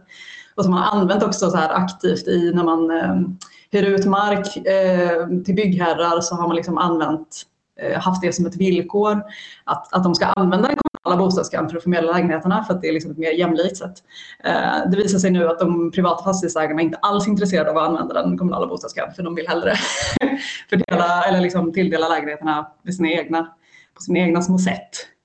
Eh, så det var en ganska stor grej och sen så fortsätter de ju den serien med att titta på det här statliga investeringsstödet för nybyggnation av hyresrätter som både kommunala bostadsbolaget i Malmö och privata hyresvärdar har använt sig av Eh, och byggt hyreslägenheter. Men det visar sig nu att de har eh, ja, men fuskat med det. Alltså de lever inte upp till villkoren för att få det här stödet. Eh, inte ens det kommunala bostadsbolaget. Så det blev ju också liksom... Alltså jag känner att det var lite så här Stadsbyggarpartiet, eh, fas 2, nu ska vi liksom på riktigt liksom prata om segregationen i Malmö, vi ska på riktigt prata om liksom bostäder för alla Malmöbor och sådär. Så blev det liksom väldigt mycket sordin på det när man, eh, två av de här väldigt Eh, centrala verktygen för att garantera det blev liksom eh, lite huggna vid knäna om man säger. Det här, det här faller ju lite in i både det Li pratar om men också eh, generellt det de pratat om i deras podd. Men det är någonting som vi har pratat jättemycket om i Välkommen till Malmö är just den här grejen med att kommuner går så fruktansvärt dåligt nu och att det verkligen påverkar eh, eh, liksom alla som bor i Sverige att den kommun de bor i är typ alltid i kris. Liksom. Det finns typ ingen kommun som det går bra för just nu och vilket in, att det är en så intressant situation för att Eh, det, det, är 100% bara att staten har lämpat över jättemycket ansvar på kommunerna, men sen också inte överhuvudtaget tar ansvar för det. Liksom.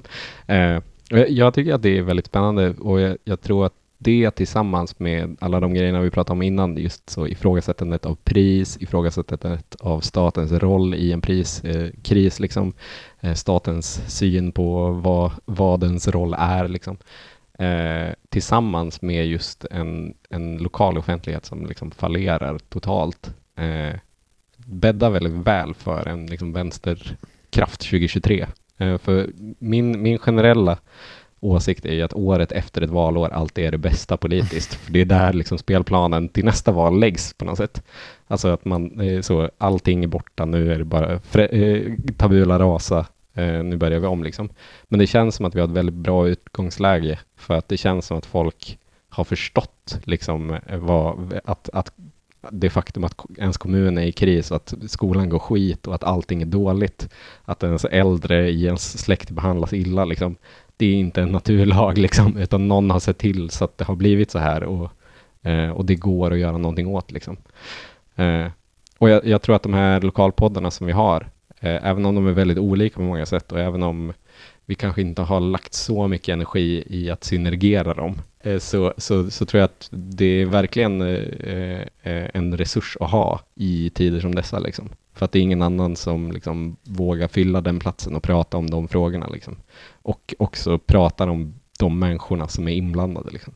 Nej, det är väl det som är lite dubbelt också för att intresset för kommunpolitik är generellt ganska lågt hos de flesta människor samtidigt som intresset för skolan till exempel är superhögt eller hemtjänsten ja. eller annan kommunal verksamhet. Ja. Eh, men jag hoppas att du har rätt att det, att det någonstans finns ett en ökad kännedom om liksom, kommunernas kris. För jag tänker att någonting som jag ändå tycker att Daniel Bernmar sa bra när vi intervjuade honom i vår podd, vad hände Gbg?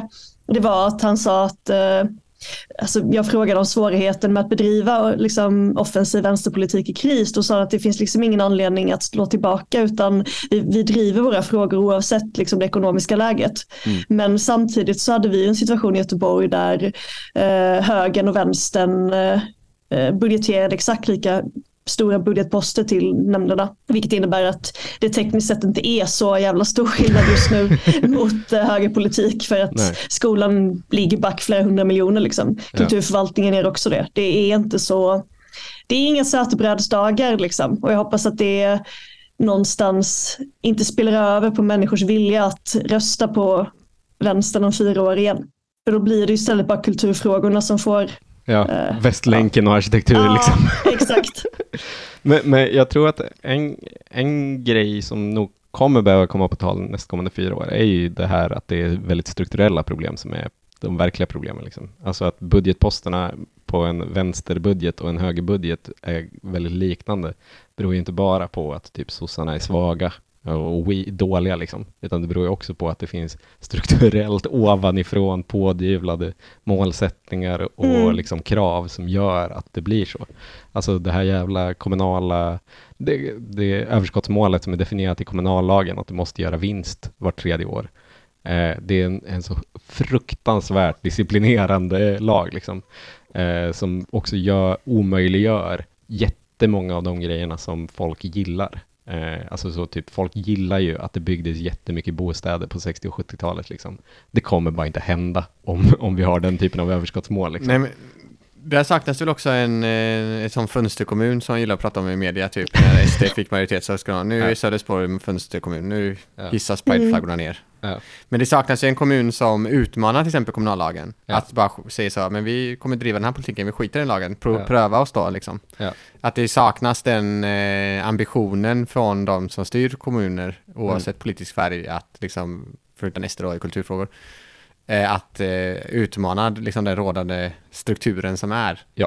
på något Man, sätt. vi behöver en kommun där folk, med folk som inte är bäst i klassen. Och, Nej, och folk som är, är Ja. beredda på att bråka med staten och EU. Liksom. Ja, Christian Sonnesson i Staffanstorp var ju, sa ju bara fuck you kommunallagen och det hände Ja. ingenting. Eller Ja, hur? exakt. Det är inte liksom, de kunde bara köra på. ja. Tänk om vänstern hade haft en, eh, kanske någon som till och med kallar sig själv borgmästare också, som bara köttar liksom. ja. Det är Jo men så precis. coolt. Det, jag tror att det är det som behövs för att eh, skapa också politisk mobilisering kring kommunala frågor. Mm. För om en stor, större stad så som Göteborg, Malmö eller Stockholm skulle göra så, så blir det väldigt svårt också att agera mot dem, för då handlar det helt plötsligt om så himla många väljare för alla Ja, partier som exakt. kommer drabbas Mm. om man inte får igenom den politiken som Exakt. gynnar den befolkningen. Exakt. Så men det finns ju en, en väldigt stor möjlighet att, eh, att utmana Mm. de rådande strukturerna. Så man behöver inte heller lägga sig platt inför faktumet att det är massa strukturella saker som gör att, att högern och vänstern i Göteborg har samma budget liksom. Exakt. Men eh, vi går vidare, tar en intervju med en annan vän till oss, som är Jakob från Gigwatch. Jag skulle säga att eh, i liksom, om jag börjar med gigekonomin så eh, där har det hänt väldigt mycket grejer. Det, det är dels hänt att de här, många av de här företagen har ganska stora problem nu med hur ekonomin ser ut och så. Eh, många investerare som drar sig ur. Vi får se hur många som liksom överlever nästa år och i framtiden. Eh, samtidigt så har det ju varit eh, en lite så våg av typ eh, militans bland gigarbetare både i Sverige och i världen. Så det är väldigt spännande och vi är ju också med på ett hörn i det i Sverige liksom. Och sen för oss i Gigwatch så eh, har det också varit ett bra år liksom. Ja, men, eh, gett ut en rapport om eh, de politiska partiernas inställning till gigekonomin, eh, vilket vi kommer försöka bygga vidare på lite nu under nästa år när Sverige ska vara ordförande i EU. Eh, kolla lite hur de sköter det med, det här plattformsdirektivet som de håller på med. Alltså allt som har med EU att göra är så fruktansvärt tråkigt.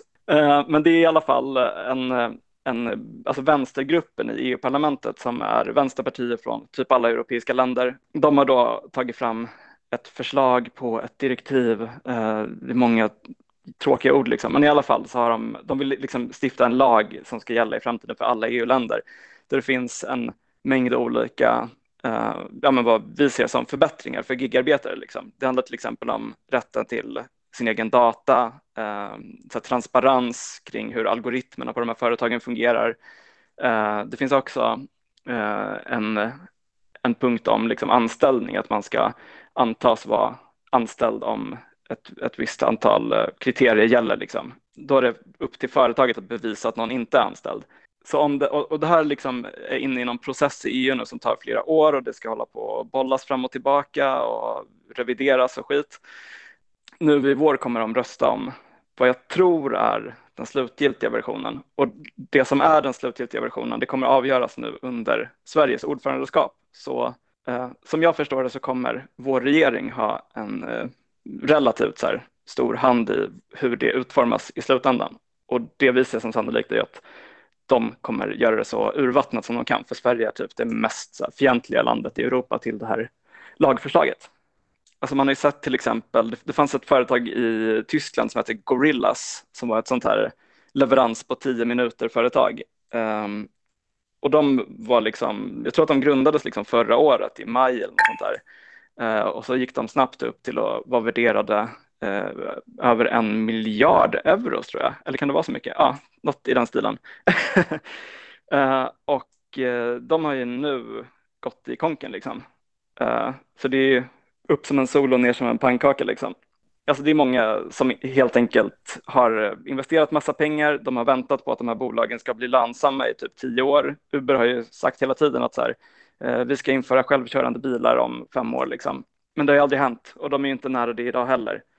Eh, och eh, i och med det liksom mer osäkra ekonomiska läget så är det ju många av de här investerarna som nu börjar dra sig ur och inte vill lägga mer pengar på de här bolagen för att de tycker att det är för osäkert helt enkelt. Jag tror att ett ganska vanligt misstag som folk gör när de snackar om gigekonomin är att man eh, ser på de här företagen att de är väldigt olönsamma, de gör av med skitmycket pengar och så drar man slutsatsen att det här är liksom ett dåligt sätt för företagen att organisera arbete, att, det inte, att, att de går med mer vinst av att ha typ fast anställda.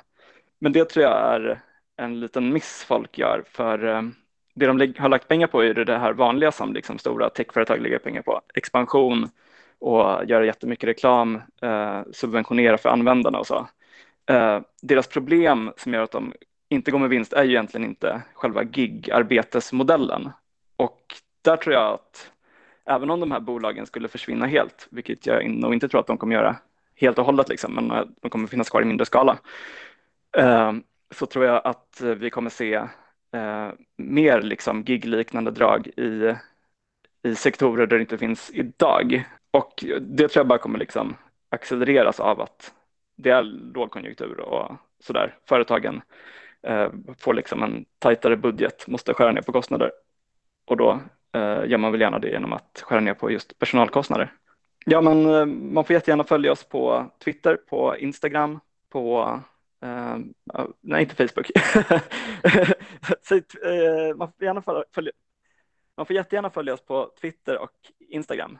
Uh, och sen så får man också jättegärna gå in och prenumerera på vårt nyhetsbrev. Uh, det kommer ut två gånger i veckan, nej för fan.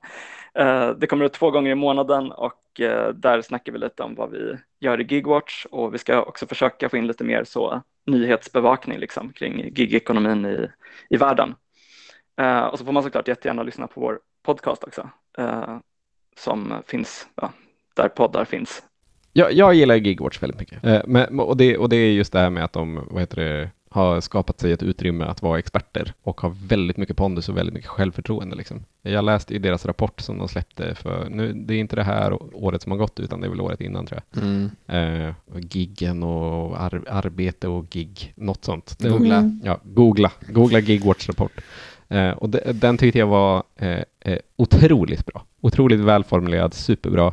Satte fingret på liksom, vad gigarbete är och varför vi måste förstå det som en process av, liksom, eh, av det han säger, alltså att mer och mer arbete gigifieras snarare än att vi bara ska stirra oss blinda på Foodora. Liksom.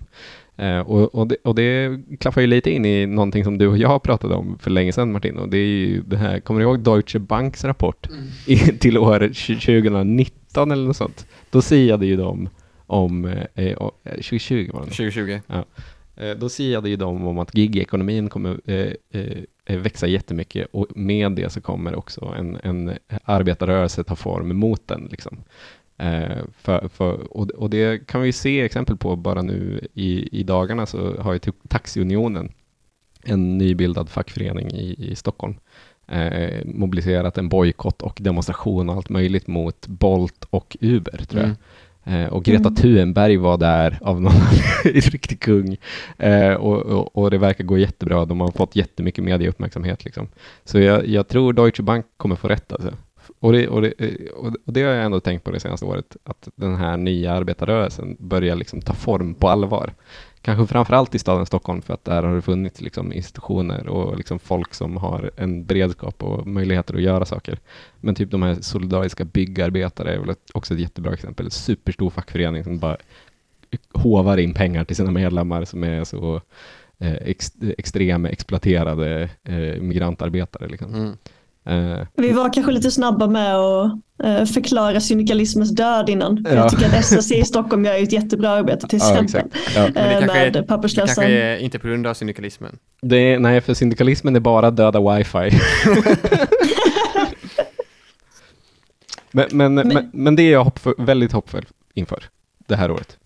Också, jag, nu, nu sa jag det bara som en LOL-grej att Greta Thunberg var där, men jag tycker ju också att det är ju, det är ju otroligt bra. Ja, och Greta Thunberg har ju också syns på demonstrationer med liksom Kurdistans flagga. Alltså det finns ändå, där kan jag ändå tro lite på hopp om ungdomen alltså när jag ser Greta Thunberg. Hon är så jävla mycket multitudens entreprenör alltså. Ja, Men det var ju 60 taxibilar där. Ja, Så det är ändå ganska, det Ja, blir ganska långt tåg. exakt. det var en demonstration på Götaplatsen också men den hade inte annonserats lika tydligt så att ingen i Göteborg kände till det. Men Aha. det, det ändå har, varit- har ändå varit protester i hela Sverige också. Vi går vidare och tar en intervju med David från podden eh, What's Uppsala. Allt åt alla Uppsala startade ju under våren 2021. Eh, och då var det från början liksom ett gäng personer som kände varandra som startade upp. Eh, men det har sedan dess, både under liksom andra halvan av 2021 men också 2022, hänt väldigt mycket. Eh, och det är väldigt spännande. Eh, vi har eh, kanske ett 20-tal aktiva medlemmar. Och det kommer in nya personer hela tiden och eh, är, är peppade. Så det är väldigt, väldigt kul att se. Vi har ju ett sparprojekt som vi jobbar med. Eh, framförallt har vi ju eh, vad heter det, ett projekt som heter flytträkning. Eh, som handlar om eh, att när man flyttar så brukar man få räkningar. Eh, och ganska ofta är de här räkningarna typ bullshit för att eh, fastighetsägare förlorar liksom inget på att skicka räkningar för saker man egentligen inte borde behöva betala för. Eh, så vi har till exempel gjort en hemsida, flytträkning.se. Ja, men det finns olika mejlmallar Eh, ifall man inte vet hur man ska formulera sig och det står liksom lite allmänt vad man har för rättigheter och så. Så då om, om man ska flytta eller känner någon som ska flytta eh, så kan man liksom slippa betala flera tusen i onödan. För eh, fastighetsägarna liksom litar ju på att folk inte har så jättebra koll på det. Eh, valet, hmm. det blev ju väldigt spännande liksom. Eh, för eh, det blev ett lokalparti med två mandat Eh, som fick vågmästarrollen. Eh, som också drivs av eh, en man som heter Stefan Hanna som blev utesluten ur Centerpartiet. Eh, som är en väldigt eh, intressant människa. Eh, så det har ju varit mycket liksom det har varit väldigt roligt att läsa lokalnyheterna, liksom. mycket uppståndelse kring det. Eh, men egentligen så har det väl eh, kanske inte påverkat eh, det vi sysslar med så mycket eftersom att eh, Eh, det blev i slutändan att eh, sossarna fick liksom fortsätta styra eh, med i någon slags mittenallians då i princip. En grej som det har påverkat som vi kanske bryr oss mer om som kommer ligga i framtiden är eh, utbyggnaden av eh, spårväg. Det kommer ske en folkomröstning om det helt enkelt. Och vi är eh, ganska peppade på spårväg i Allt åt alla Uppsala. Så det kommer väl bli eh, kul att jobba med det sen när omröstningen är nästa år. Eh, framförallt så är det ju för att vi ogillar bilar, liksom, framförallt i staden. Ju mer spårväg man har, alltså det är ju det färdsättet som liksom har högst kapacitet. Så om man inte har det så måste man ha en massa fler bilar. Liksom. För eh, staden ska byggas ut vid ja, men en massa i samband med eh, de nya järnvägarna mellan Stockholm och Uppsala.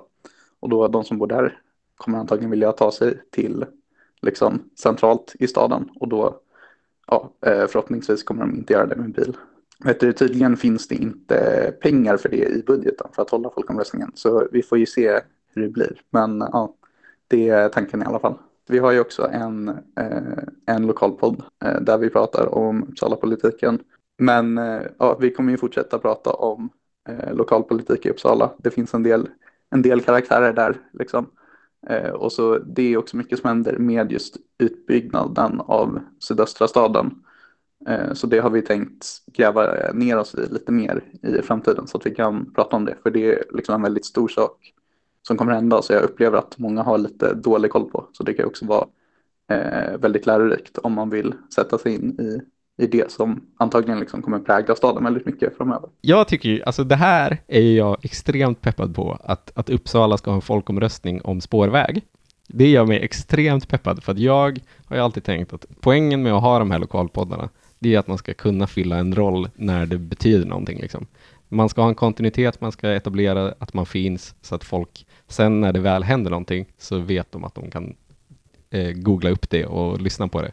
Eh, och jag, jag, tror ju, alltså jag hade, och vi har aldrig haft en, liksom, en lokalpodd i en stad där det har skett en folkomröstning. Och jag, om jag får gissa hur folk i en kommun med en folkomröstning beter sig så är det, de får veta att det kommer vara en folkomröstning i en fråga. De googlar vad de ska tycka i frågan.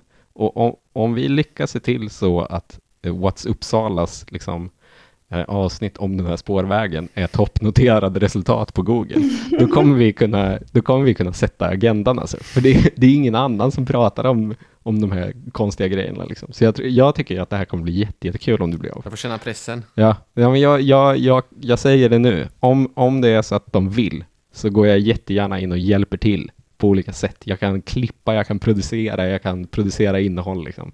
Eh, om de vill, jag kan sökmotorsoptimera. Eh, men men jag, jag, tycker att det kommer vara väldigt roligt och jag tror att det kommer vara väldigt roligt för Radio åt alla. För det hade absolut inte förvånat mig om de släpper ett avsnitt om spårvägar och den får så fyra gånger så mycket lyssnare som den, som den vanligtvis får. Liksom. Men det är, vi knyter an lite till Daniel där och styrelsens arbete med att skapa nya lokalgrupper, att Uppsala är en eh, av våra nyaste lokalgrupper. Ja. Och det är en ganska imponerande verksamhet det de håller på med och att de också har ett sånt tydligt lokalt fokus. Dels den här podden men också att de håller på med flytträkningar, Mm. alltså att man kan överklaga hyresvärdar har satt system att skicka ut räkningar när folk Ja. flyttar för slitage på lägenheterna. Ja. Och de har utvecklat ett formulär som man kan svara och sådär. Ja. Så det är väldigt häf- häftigt att se att det fungerar så bra och att de är så peppade. Men Uppsala är kul, de har växt väldigt fort också. Det känns som Mm. att eh, de är verkligen on fire alltså. Ja. Mm. Och det är kul att se. Det är också kul att se att det är lite blandade åldrar. Mm. Att vi får in lite ungt blod också med fräscha idéer om spårvägar. Mm. Ja, jag, jag är helt för. Jag älskar det här.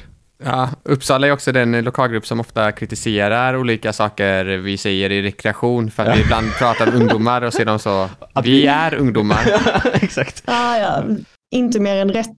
Men vi, vi kan ta vår sista intervju och det är med Johanna, din poddkollega Martin ifrån, Min sidekick Martin ja. Min, från Vad händer Gbg? brother in arms. Ja. Alltså det största som har hänt under 2022 har ju varit valet. Så vi har ju bara bevakat valet. Eller vi har inte bevakat valet så mycket som att vi har eh, pratat om de enskilda politikerna fokuserat väldigt mycket på person och lite mindre på politik.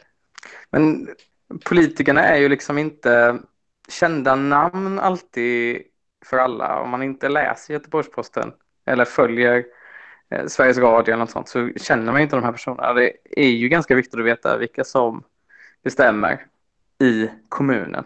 Göteborgs stad eller kommunen i Göteborg är ju inte bara en liten pisskommun utan de har ju enorma resurser och kan eh, ha stor påverkan på människors liv på ett sätt som är svårare i mindre kommuner eftersom de är så stora helt enkelt.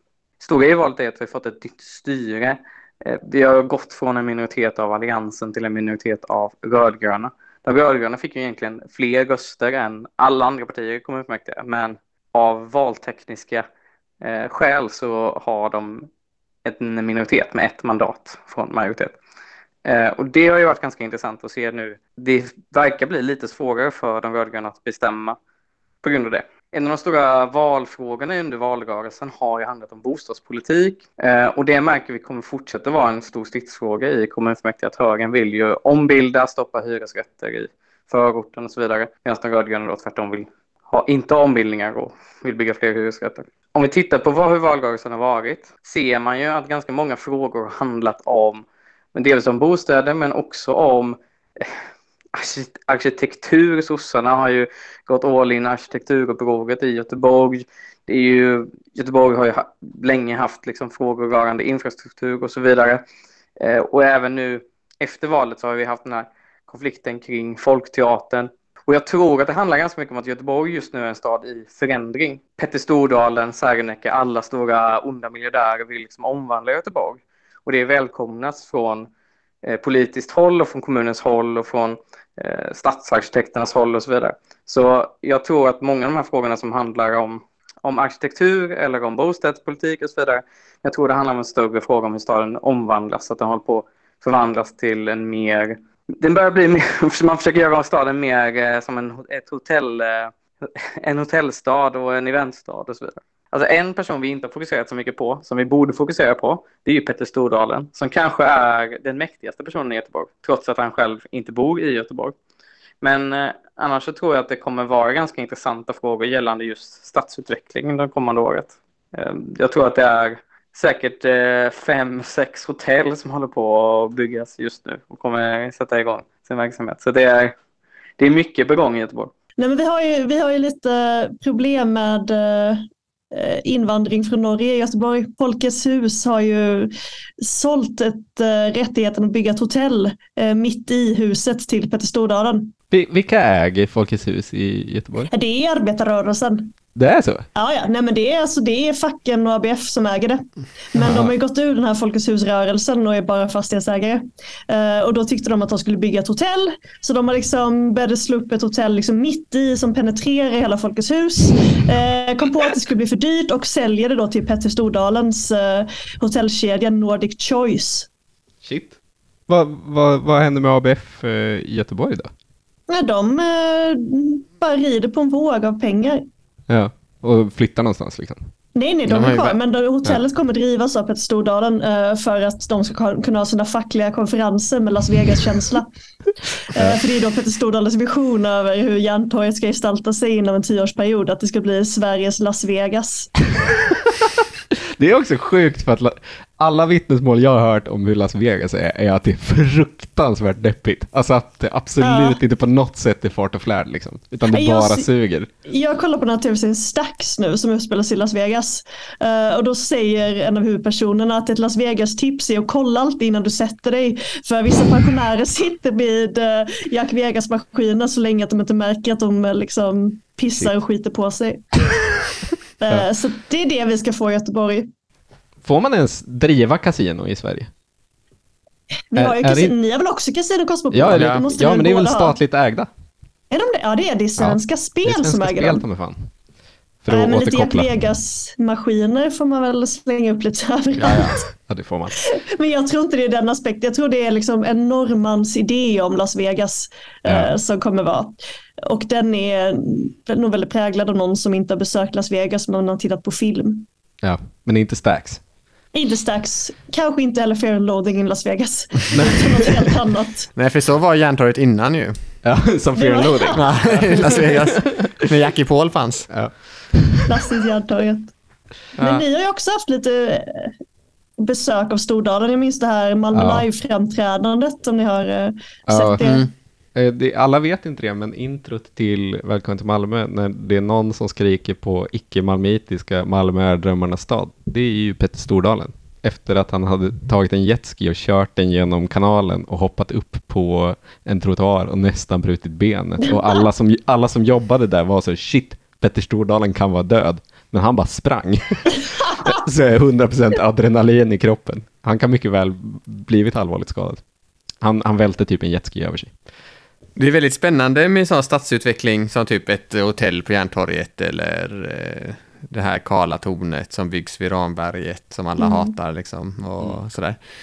Att man fortfarande, även om man har den kommunala strategin är att man har övergett så här evenemangsstadsidén för man kommer på att det här är ju inga pengar. så nu är det mer typ, nu ska vi få hit Amazon och ja. goda företag liksom som ger arbetstillfällen. Ja. Eh, men eh, då, är det ganska spännande att stadsplaneringen inte hänger med liksom. Så att det Nej. fortfarande är så här. Här är en glad norrman med några miljarder. Klart ja. som fan han ska få bygga ett hotell ja. på Järntorget. Ja. Men det är ju för att det offentliga och det privata är liksom ur synk. De är, de är liksom tätt bundna, men de är ur synk med varandra hela tiden. Men det var ju också ser vi i Malmö också. Liksom. Den här evenemangsidén, att det skulle liksom driva in pengar till kommunen också var humbug. Ja. Alltså att det aldrig fungerade, att det var så här, nu ska vi ha ett evenemangsstråk och så upptäckte man efter ett tag bara typ, det här ger ju inga skattepengar, det kommer ju inga personer från de här grejerna. Nej. Och de som jobbar med det har så låga löner så att det är inte så mycket skatteintäkter heller på de Nej, arbetstillfällena. Så, så det är inte så rimlig kommunal politik liksom att föra. Nej. Men så har man ändå en stadsplanering som fortfarande är kvar, typ 92 vid Nya Ullevi liksom och ska Ja. göra ett evenemangsstråk. Ja. Man Vi läste ska Richard Florida. bygga Liksom. Sveriges dyraste badhus nu som också kommer vara en konsertarena och som också kommer vara en ishall. Eh, så Ja, men, du- liksom, Ja, det är fett. när, när det som egentligen behövs är mer industritomtar med eh, typ plåtskjul där folk kan arbeta med riktigt dåliga villkor på olika jättelager. Mm. Ja, det är det en kommun Det egentligen är ska det ha. som en kommun egentligen ska ha. Ja. Ja, men det, det är det som är så kul att med Malmö är ju att Malmö är ju en motsättningarnas stad. Eh, Så, så där gör man ju båda två hela tiden. Liksom. Mm. Och den ena funkar inte, men eftersom att den andra funkar, alltså typ att bygga en ny hamn, så, så spelar det ingen roll att den första inte funkar. Liksom. Men, men eh, har vi något mer att säga om året 2022? Och om 20, året 2023 som väntar? Skönt att 2022 är över. Jag tyckte ändå det var ett ganska kul år, för att jag tycker att det har hänt mycket mer än det har hänt den senaste tiden. Liksom. Och det kan ju mycket väl vara att det är liksom post-covid, så därför blir det spännande så fort, så fort Det saker händer så- igen. Liksom. Ja, det har du rätt i. Jag kände mig lite lurad då det här året. För jag tänkte typ, ja nu är ju det här covid över. Mm. Det är ju gött liksom. Och så skrev alla så i tidningen typ och på internet så nu börjar det glada 20-talet. nu kommer alla vara ute och festa och ha det så kul och det kommer vara så Ja. Allting kommer vara så briljant. Ja. Liksom. Och så istället blir det typ mega ekonomisk kris, Mm. krig i Ukraina. Ja. Och så är det bara sådana liksom, ödesmättade rapporter om typ att världen på under i Ja. global uppvärmning eh, och vi Och ska B atombombas. Karlsson och- räddade Liberalernas valresultat. Ja, exakt. Ej att förglömma. Eh, så jag, jag känner ändå att det här året, det var inget dåligt år, men jag känner mig också lite lurad. Men, eh, men nu är vi här i det nya normala. Jag är ändå hoppfull. Mm. Ny arbetarrörelse, nytt radio åt Och så alla. hoppas att folk eh, fortsätter lyssna på Radio åt alla. Ja. Och att eh, får vi väl säga ett stort tack för att ni lyssnade så här länge på den här podden. Ja, Ja. och eh, gå in och kasta pengar i Patreon. Du kan kasta hur lite fan. eller hur mycket som helst. Eh, köp en halsduk.